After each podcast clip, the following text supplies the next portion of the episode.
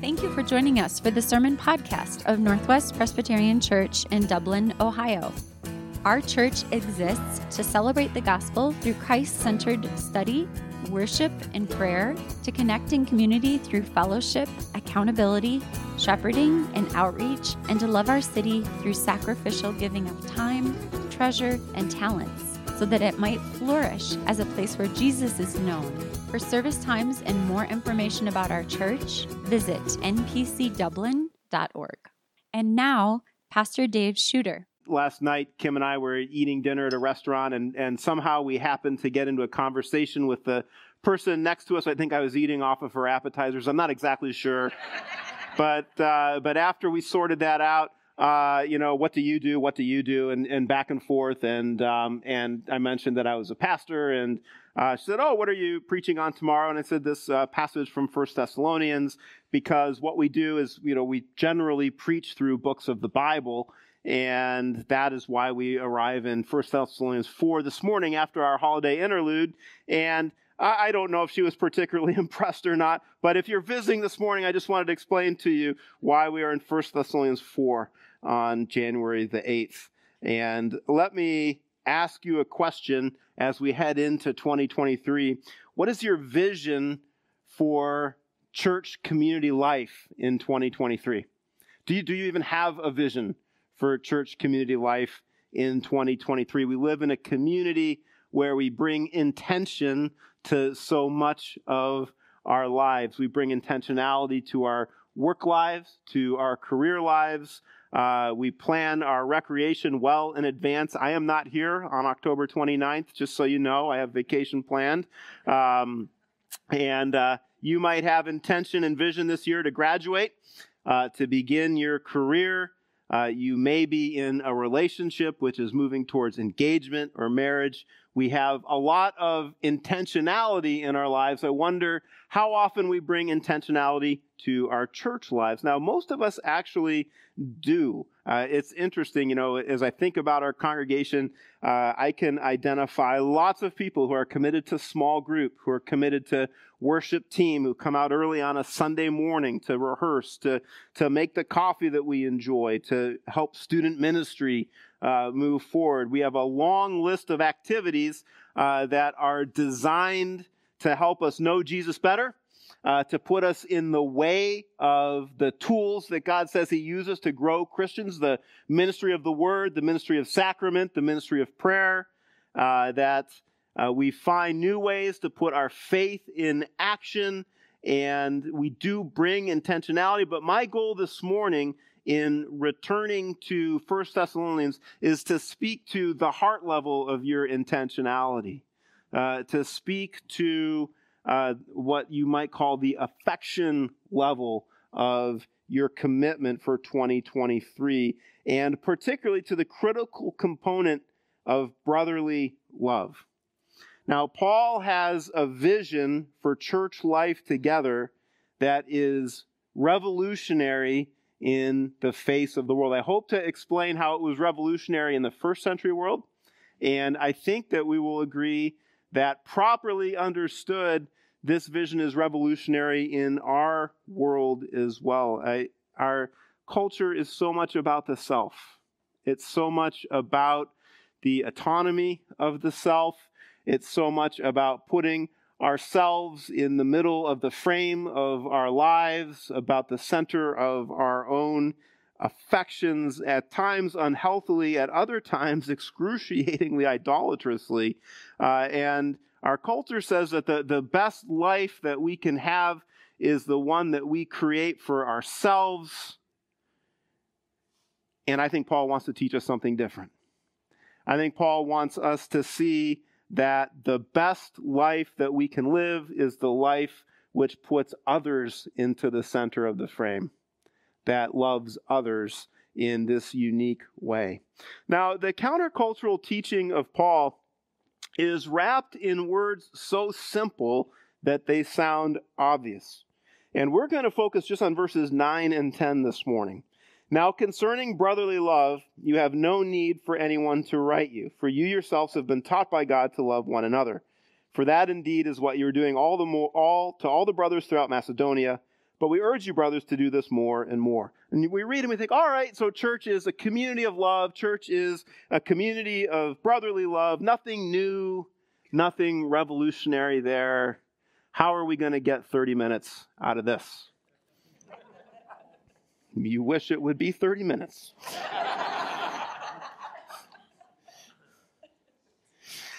that a church community would be a community of brotherly love is actually a radical idea in the first century. I'll explain why.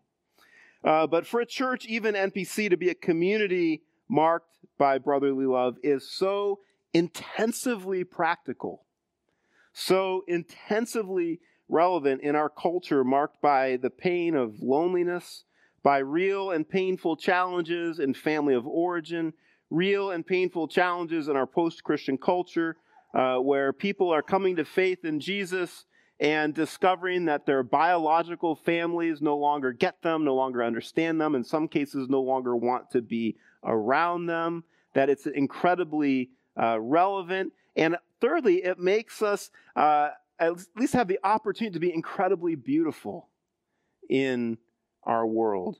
Uh, and I want to think about that with you. There are 8,760 hours in a year.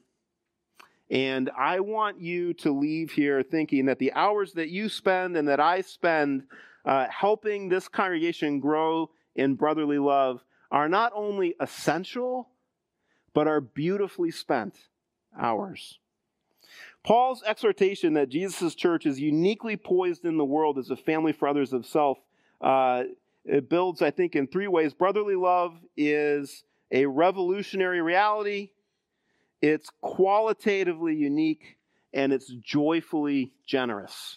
That's what uh, we're to learn from this passage. That brotherly love, first, is a revolutionary reality. Now, way back before Advent, way back before Christmas and the turn of the year, as we were in the first part of this letter, we saw that Paul's main goal for the church is to pursue healthy spiritual growth while waiting for Jesus' return. And he gives us this goal statement in the middle in uh, chapter 3 where he writes this Now may our God and Father himself and our Lord Jesus direct our way to you, and may the Lord make you increase and abound in love for one another and for all as we do for you, so that he may establish your hearts blameless in holiness before our God and Father at the coming of our Lord Jesus with all his saints. That's his goal healthy spiritual growth while we wait for the king to come back. Healthy spiritual growth uh, at this moment in time, because this moment in time is not the last moment in time. That, that this moment of time that we live in is a moment of time that we live in until such time as the king returns, and then we live the rest of eternity with Christians, with the church, with Jesus' people. So, healthy, growing Christians are going to increase and abound in love for those within the church and for the world, and that we will be established in holiness. And Paul, as he comes into chapter 4, uh, begins to talk about the being established in holiness part. We looked for we looked at a couple of weeks uh, at God's will for Christian sanctification in our sexual relationships. And now he moves to other relationships, to relationships in the congregation. And it's interesting how we do brotherly love uh, is as much a part of our growth in holiness as any other area of holiness. How we do brotherly love is as much a part of living a life of Christian integrity as it is applying the, the Christian sexual ethic that Paul's just talked about in 1 Corinthians 4 and 1 Thessalonians 4. It sounds obvious. And here's, here's one reason why it sounds obvious. For 2,000 years, the Christian community has read about brotherly love. And for 2,000 years, the Christian community has better and worse, one step forward, one step back, sometimes not great at all, other times amazingly sacrificial, pursued brotherly love. We, we believe that Christian community is to be marked by brotherly love. That's why we're disappointed when it isn't. But here's the thing 2,000 years ago, that's not the way that people thought.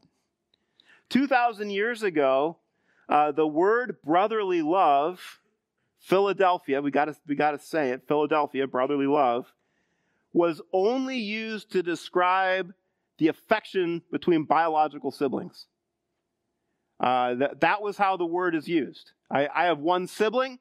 If I wanted to describe my love for my sibling, my sister, I, I would use the word Philadelphia. If I wanted to describe my affection for you, I would use a different word. And the New Testament writers come along. Paul, for instance, Peter, we'll see, the pastor who wrote the book of Hebrews, took over that word that we would use to describe sibling affection, and he applied it to Christian love in a congregation. Here's, here's the really revolutionary thing the New Testament writers don't take over the word brotherly love as a metaphor.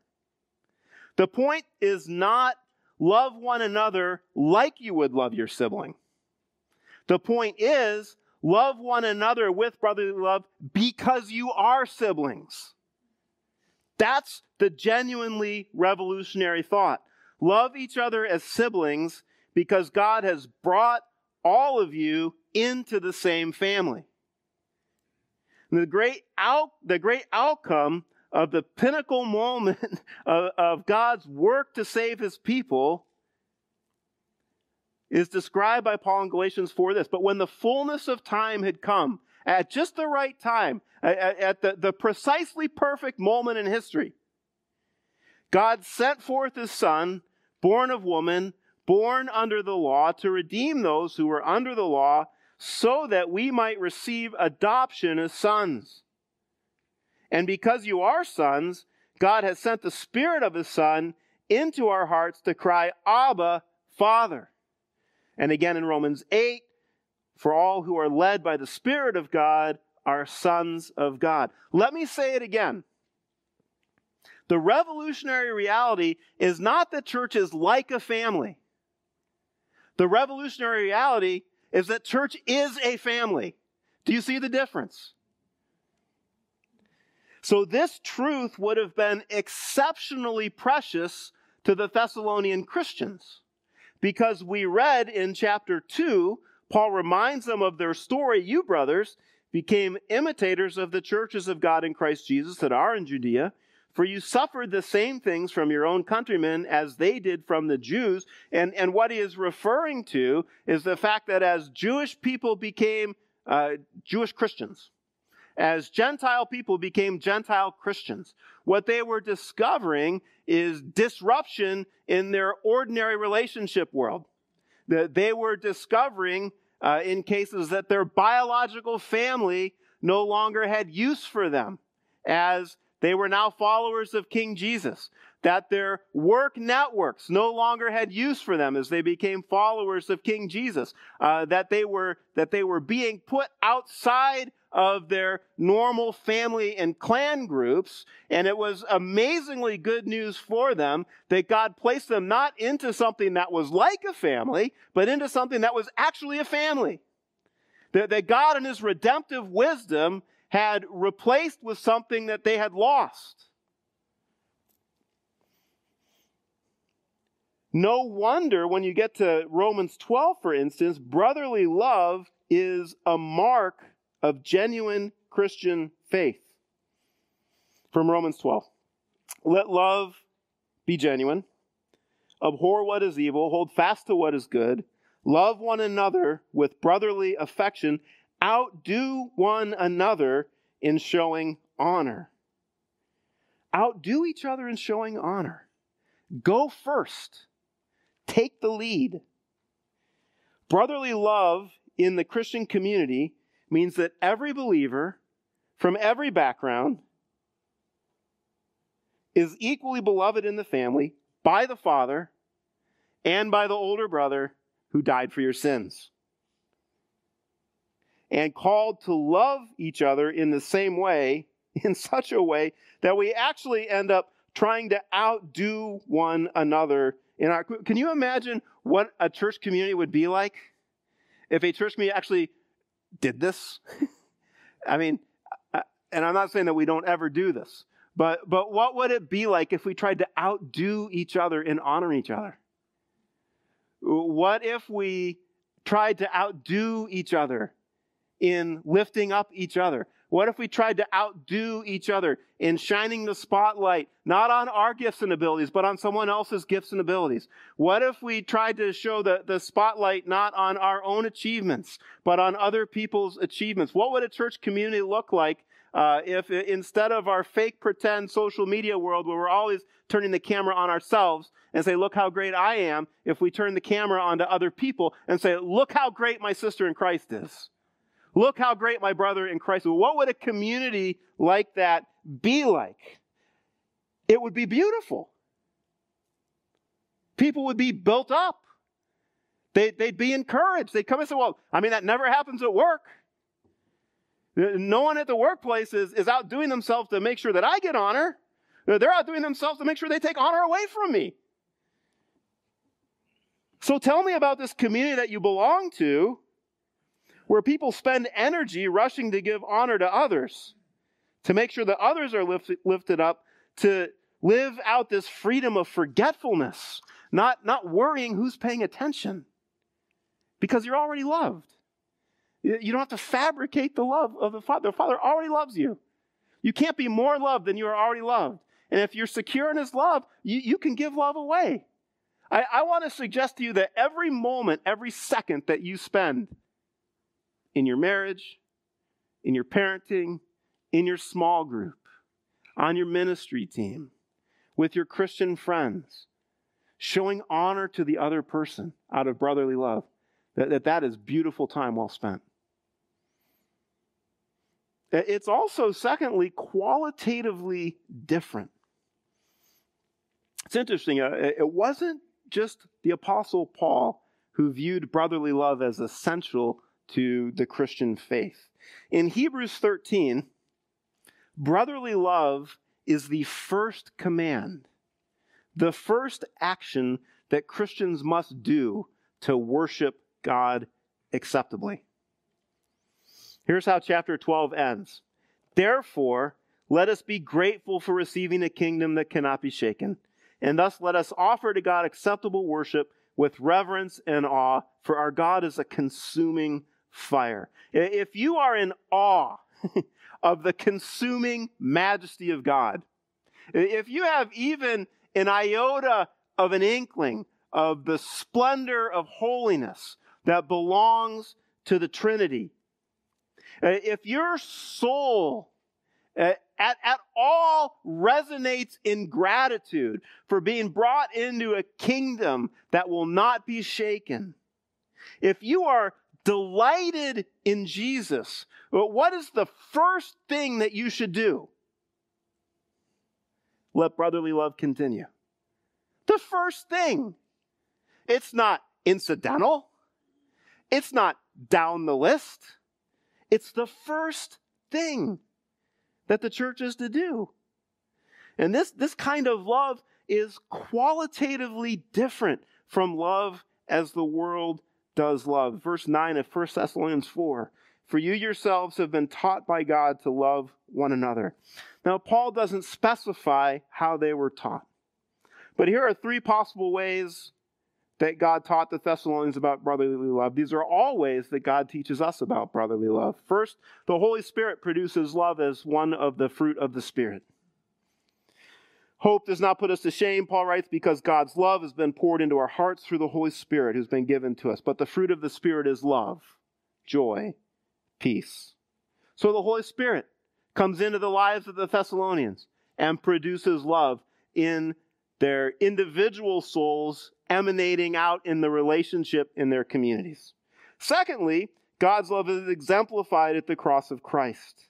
For God so loved the world that he gave his only Son, that whoever believes in him should not perish but have eternal life. You, can't begin to understand the basics of the gospel without encountering God's massive love for you.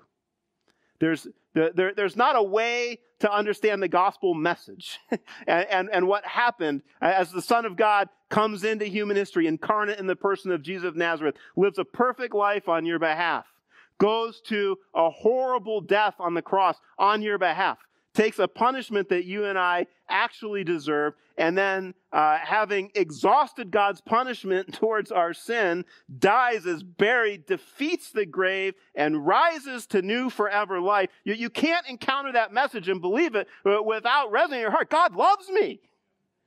He loves me so much. And He loves me at great cost. Therefore, be imitators of God as beloved children and walk in love as God loved us and gave himself up for us, a fragrant offering and sacrifice. So God's love is secondly exemplified at the cross, and Jesus' command to the church to love is foundational. John's Gospel, chapter 13, Jesus' words, A new commandment I give to you that you love one another. Just as I have loved you, you also are to love one another. And then a few words later, this is my commandment that you love one another as I have loved you.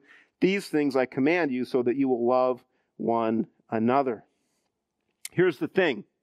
However, the Thessalonians learned about brotherly love, the God taughtness of brotherly love describes a qualitatively different kind of love than the world experiences. The world and we were part of the world until God saved us out of it. The world does not learn to love this way. John writes, We loved because he first loved us. If anyone says, I love God and hates his brother, he is a liar. For he who does not love his brother whom he has seen cannot love God whom he has not seen. And his commandment we have from him whoever loves God must also love his brother. So, what makes Christian brotherly love qualitatively different? Well, here are just a few. I think you could probably come up with a longer list, but here are just a few reasons. First, uh, it's love that's rooted in imitating God, who gives what is most precious to him, his son, to us when we are least deserving, to secure the longest lasting glory. That's the kind of love that we're called to imitate, to give what is most precious to what is least deserving to secure the best outcome. It's love that initiates towards a person who has been made spiritually lovely by grace, despite being naturally unlovely due to sin. So we are a family of those Romans 5, God shows his love for us in that while we were still sinners, Christ died for us. Christ died for me when I was dead in sin. That means that he died for me when I was comprehensively unlovely, when I was comprehensively unlovable, when I was un- uh, unbelievably lost, God moves towards me. His forgiveness and uniting me to Christ makes me lovely. And that's the only qualification. That's the only qualification for my brotherly love towards others is God's love for me and it's it's your only qualification to be loved, if that makes sense. Now, there's no quid pro quo in brotherly love. There's no, well, I'm gonna, I'm gonna love you if you help me do my thing, and uh, you can love me because I'm so great, and it's your privilege to love me. And I'm just kidding about that. But you know, we get into these quid pro quo relationships in life where it's all about I do something for you and you do something for me. Brotherly love in the church is not at all like that. it's, it's, it's you were unlovable but God loved you. You were unsavable, but that God saved you. Uh, apart from his redeeming power, you were unredeemable, but God redeemed you. And if he loved you, I love you. He made me lovely, he made you lovely. I love you this way, and you love me that way. Qualitatively different. The world doesn't love like that. The world doesn't even like like that. What, what would a community be like where that kind of unqualified brotherly love was at play? Would you want to be part of that kind of community? It's a rhetorical question. Like you say, I hope you would say yes. like, I don't know, Dave. It's I don't know if we're one of those call and response kind of churches and sermons. Do you think your friends would like to be part of that kind of community? Do you think it would be good news to your friends to be part of that kind of community? I, I it didn't make the sermon, but I guess now it did make the sermon. I, I, I, I read a, I read a study. Uh, doctors in San Diego did a study uh, in 2018 where 76% of the respondents from ages very young, like under 10 to 101, uh, graded themselves as either moderately or severely lonely. And what was interesting was not in their lives the absence of relationships. What was different was, was the quality of the relationships. And what, what made people feel lonely was that the gap between the kinds of relationships that they wanted and the kinds of relationships that they actually had. So they could have a hundred acquaintances and still mark themselves exceptionally lonely. And some of you here are tracking with me right now. And you're thinking, I mean, if we were a different church, you'd say amen. Be, but you might not because you don't want to out yourself. But you might say, that's exactly where I'm at. There's a hundred people at work who I work with, and none of them know me. And surely none of them love me. But what if there was a community of fraternal love where, where the only qualification for being loved was God's love towards you? Your, your friends are, are hungry, starving for that. I encourage you, bring them in. Bring them in. Bring them in. Well, thirdly, brotherly love is joyfully generous. Verse 10 For that indeed is what you are doing to all the brothers throughout Macedonia, but we urge you, brothers, to do this more and more. So we can learn uh, what brotherly love is like from what the Christians are doing with all of the brothers throughout Macedonia. It takes a, a little bit of work, but don't worry, I've done it for you. Um, it's a value added service. Uh, we can we can know that, that they were doing something in Macedonia. What were they up to? Well, as commentators point out, uh, they were probably doing something more uh, than just loving their local church because they were loving a whole region. So Thessalonia is in Macedonia in the way that Columbus is in central Ohio. So Macedonia is the region. So their, their love for people is extending throughout the region. How are they doing this? Well, it might be by showing hospitality to traveling Christians, but that's less likely. Uh, it might be by providing financial generosity to a few traveling Christian teachers like the Apostle Paul, but that's less likely because Paul says their love was for all the believers. He said that, that everyone is benefiting by what they're doing. So, so what is a third option for what they're doing? Well, we think that it is actually what's described in 2 Corinthians 8. So if you have a Bible, you can flip over there. Maybe the verses will be up on the screen. Thank you. Thank you for putting those verses up on the screen. We want you to know, brothers, about the grace of God that has been given among the churches of Macedonia, which would include the Thessalonian church. For in a severe test of affliction, their abundance of joy and their extreme poverty have overflowed in a wealth of generosity on their part. For they gave according to their means, as I can testify, and beyond their means, of their own accord, begging earnestly for the favor of taking part in the relief of the saints. So this is part of Paul collecting money from uh, Christians in Greece to go to Christians in Israel who were experiencing famine. And the Greek churches, he'd gone, he'd, he'd raised money, and they'd all said, We're going to give money.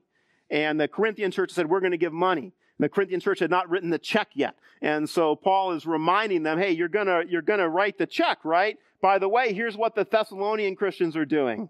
They're, they're giving out of their poverty in order to support these churches. And what's really interesting is we probably know why they were impoverished. This is just for free. This is just, uh, if you're taking the AP version of the class, this is on your test. Everyone else can just listen in. We, we know why they're facing poverty. It wasn't because their region was poor.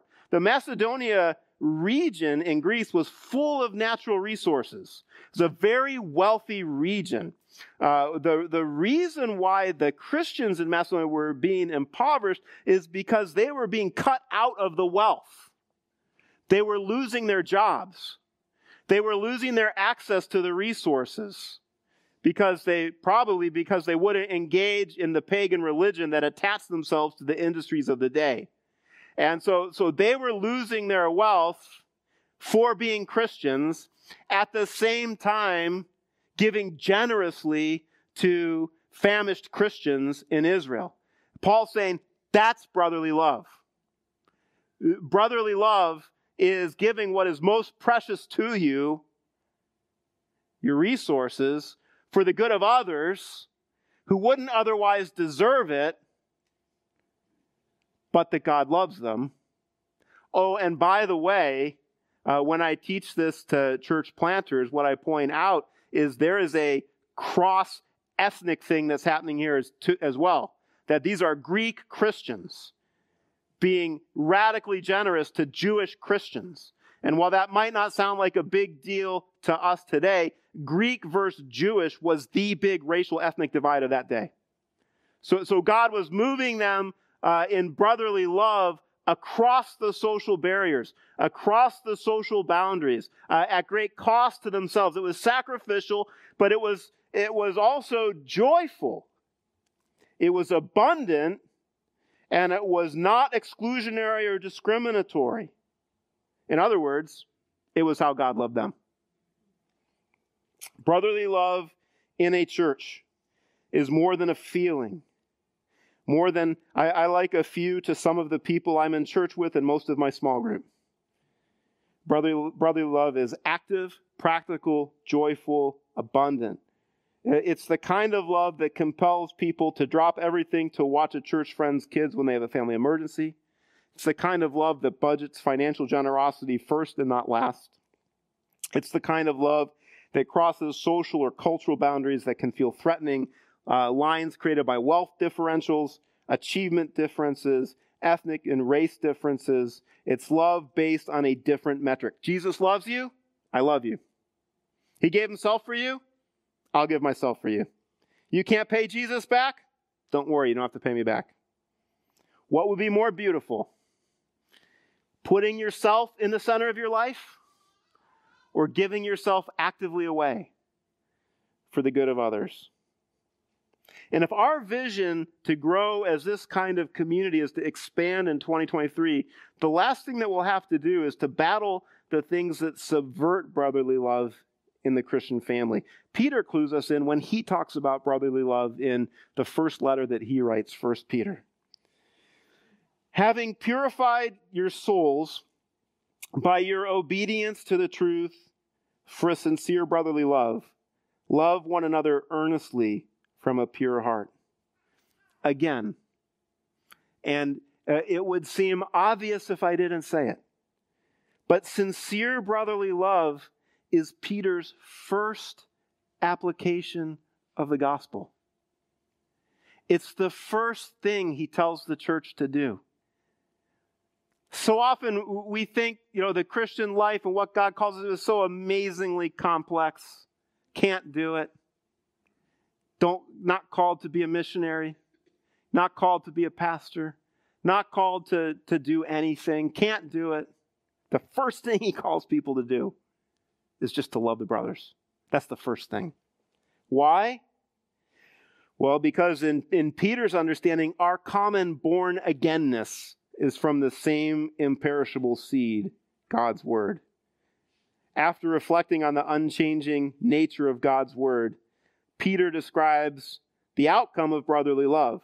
So put away all malice and all deceit and hypocrisy and envy and all slander. Malice, deceit, hypocrisy, envy, slander. These are all relational sins. These are all interpersonal. And they're inconsistent with sincere brotherly love. The word sincere, unpretentious. That's what it means. It means unpretentious. You, you just love because you love. There's, there's nothing behind it. Unpretentious, brotherly love. Put differently, the, the brotherly love is, is revealed as insincere when malice, deceit, hypocrisy, envy, slander exist in our heart posture towards others. So be careful of the churchgoer who professes deep love for Jesus' church while simultaneously envying other Christians' gifts, opportunities, and achievements. Be careful when in our hearts we feel that kind of envy. Keep a short list of that. Remember, we're called to outdo each other in honor. We're called to lift up the other person. You can't lift up the other person if you're being envious of the other person. You can't lift up the other person if you're gossiping about the other person. You can't lift up the other person if you're slandering the other person. So, so beware of that. Fight that. Resist that because we're called to something more beautiful.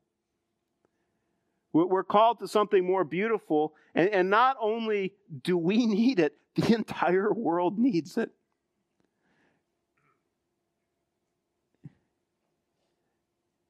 It's not hyperbolic to suggest that our neighbors are emotionally and relationally starving to death for this kind of love. And maybe you are too. And if you are too, then the first place to start is in your relationship with Jesus. The first place to start is to make sure that you understand his deep love for you. Have you responded in faith to him? And if you've responded in faith to him, have you put yourself in the way of Christian community? Have you put yourself in the way of a small group? in the way of another kind of group, in the way of a ministry team where you can start to be known and you can start to be loved. And where you can start to love others because it's reciprocal. You can't just be a taker, you have to be a giver. Christianity is not a consumer religion. You will grow as you give, you will grow as you love. Brotherly love is qualitatively unique. And though for 2,000 years we've heard about it and we just assume it in a church, it's a radical idea. It's a radical idea. And it can be our vision for 2023 to be these kinds of people. Outdo one another in showing honor. We hope you've enjoyed today's sermon podcast. Subscribe to our podcast, and for more information about our church, our values, mission, and ministries, visit npcdublin.org.